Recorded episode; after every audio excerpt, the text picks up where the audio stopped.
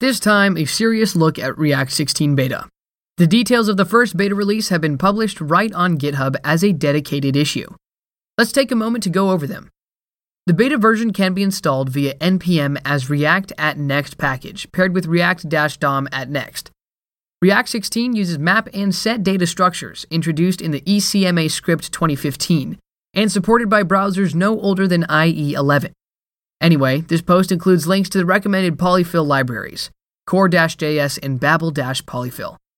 Another requirement is support for request animation frame browser function, which is available in all modern browsers and IE 11 or above. Request animation frame can simply be polyfilled as well. The main focus of this release is backwards compatibility with all the code that's been running in React 15.6 so far. We won't have to rewrite anything after the update, provided that we've handled all the deprecation warnings in time.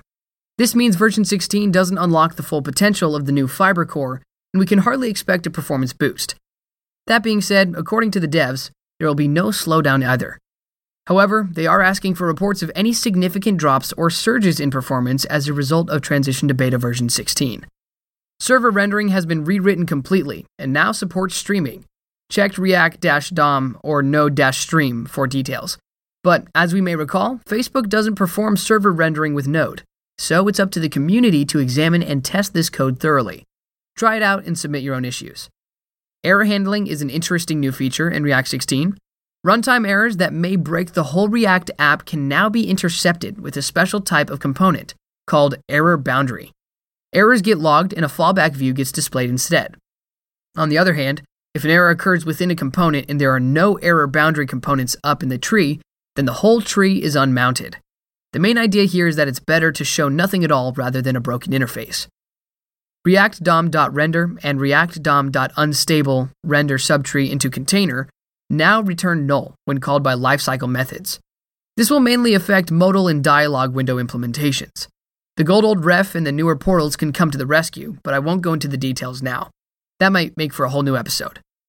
There are a few changes in how set state behaves in some rare edge cases. Same goes for ref, and I couldn't yet figure out from the descriptions how and where this can come into play. If component A should be substituted by component B, first the method b.component will mount is called, followed by a.component will unmount. This order used to break in some cases.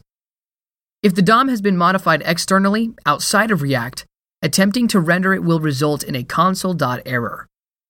Component did update method no longer takes prev context as a parameter. To wrap it up, let's take a look at the packaging.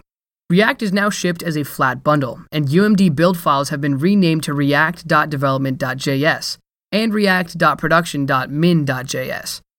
This was a brief overview of the first React 16 beta version as described in the dedicated GitHub issue. I haven't tried it out yet by building my own React 16 beta apps, but I will definitely get on it soon and let you know how it goes. Besides, a new article has been published on the React blog with further details on error boundaries. That's something to be explored all on its own, so stay tuned for future episodes. Code with React and prosper.